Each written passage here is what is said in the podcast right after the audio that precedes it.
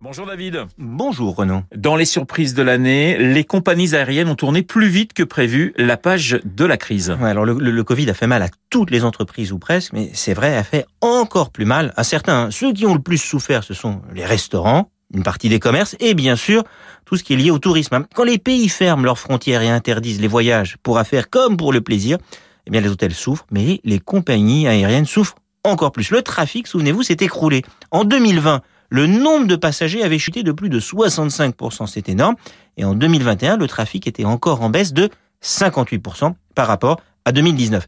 Mais la bonne surprise, c'est qu'en 2022, même s'il y a encore, hein, il faut le reconnaître, des régions du monde en partie fermées aux voyages internationaux comme la Chine, eh bien, le trafic a rebondi de presque 50% en un an. La bonne nouvelle, c'est que le rebond est même de 100% pour les voyageurs internationaux parce que les frontières s'ouvrent de plus en plus. Ça veut dire qu'on a tourné la page de la crise? Non, non, Renaud, pas encore. Hein. On a parcouru les trois quarts du chemin. Mais on n'est pas revenu à la normale. Hein. Selon les experts du secteur, on pourrait retrouver le niveau de 4 milliards et demi de voyageurs de 2019, mais seulement en 2024. Mais cette crise en plus va laisser des traces, hein, parce que le transport aérien, c'est en grande partie un métier de coût fixe. On doit bien sûr payer le carburant quand on vole, mais quand on ne vole pas, on doit quand même payer le personnel et rembourser les avions. Du coup, le secteur a perdu en cumulé 200 milliards de dollars en trois ans. Il va falloir des années pour rembourser la dette qui a été accumulée. Du coup, David, vous êtes encore inquiet pour le secteur aérien? À long terme, non, car même si on va peut-être moins voyager en Occident pour des raisons environnementales ou parce que Zoom et Teams permettent de faire plus de visioconférences,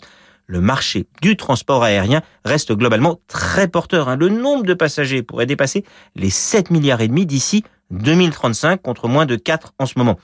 C'est pas un doublement, mais, presque. Hein. C'est lié en partie à l'enrichissement de la planète. Hein. La classe moyenne est en croissance en Asie et en Amérique latine. Et cette classe moyenne, eh ben, elle veut voyager. On va avoir plus de compagnies aériennes et plus d'avions à court terme. Par contre, c'est vrai, c'est vrai, le secteur manque de bras. Il faut des pilotes, du personnel dans les aéroports, des ingénieurs pour développer des avions plus propres.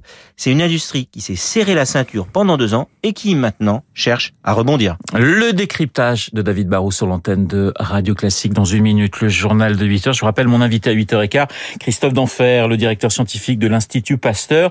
Louis Pasteur né il y a exactement 200 ans. Tout de suite, la météo.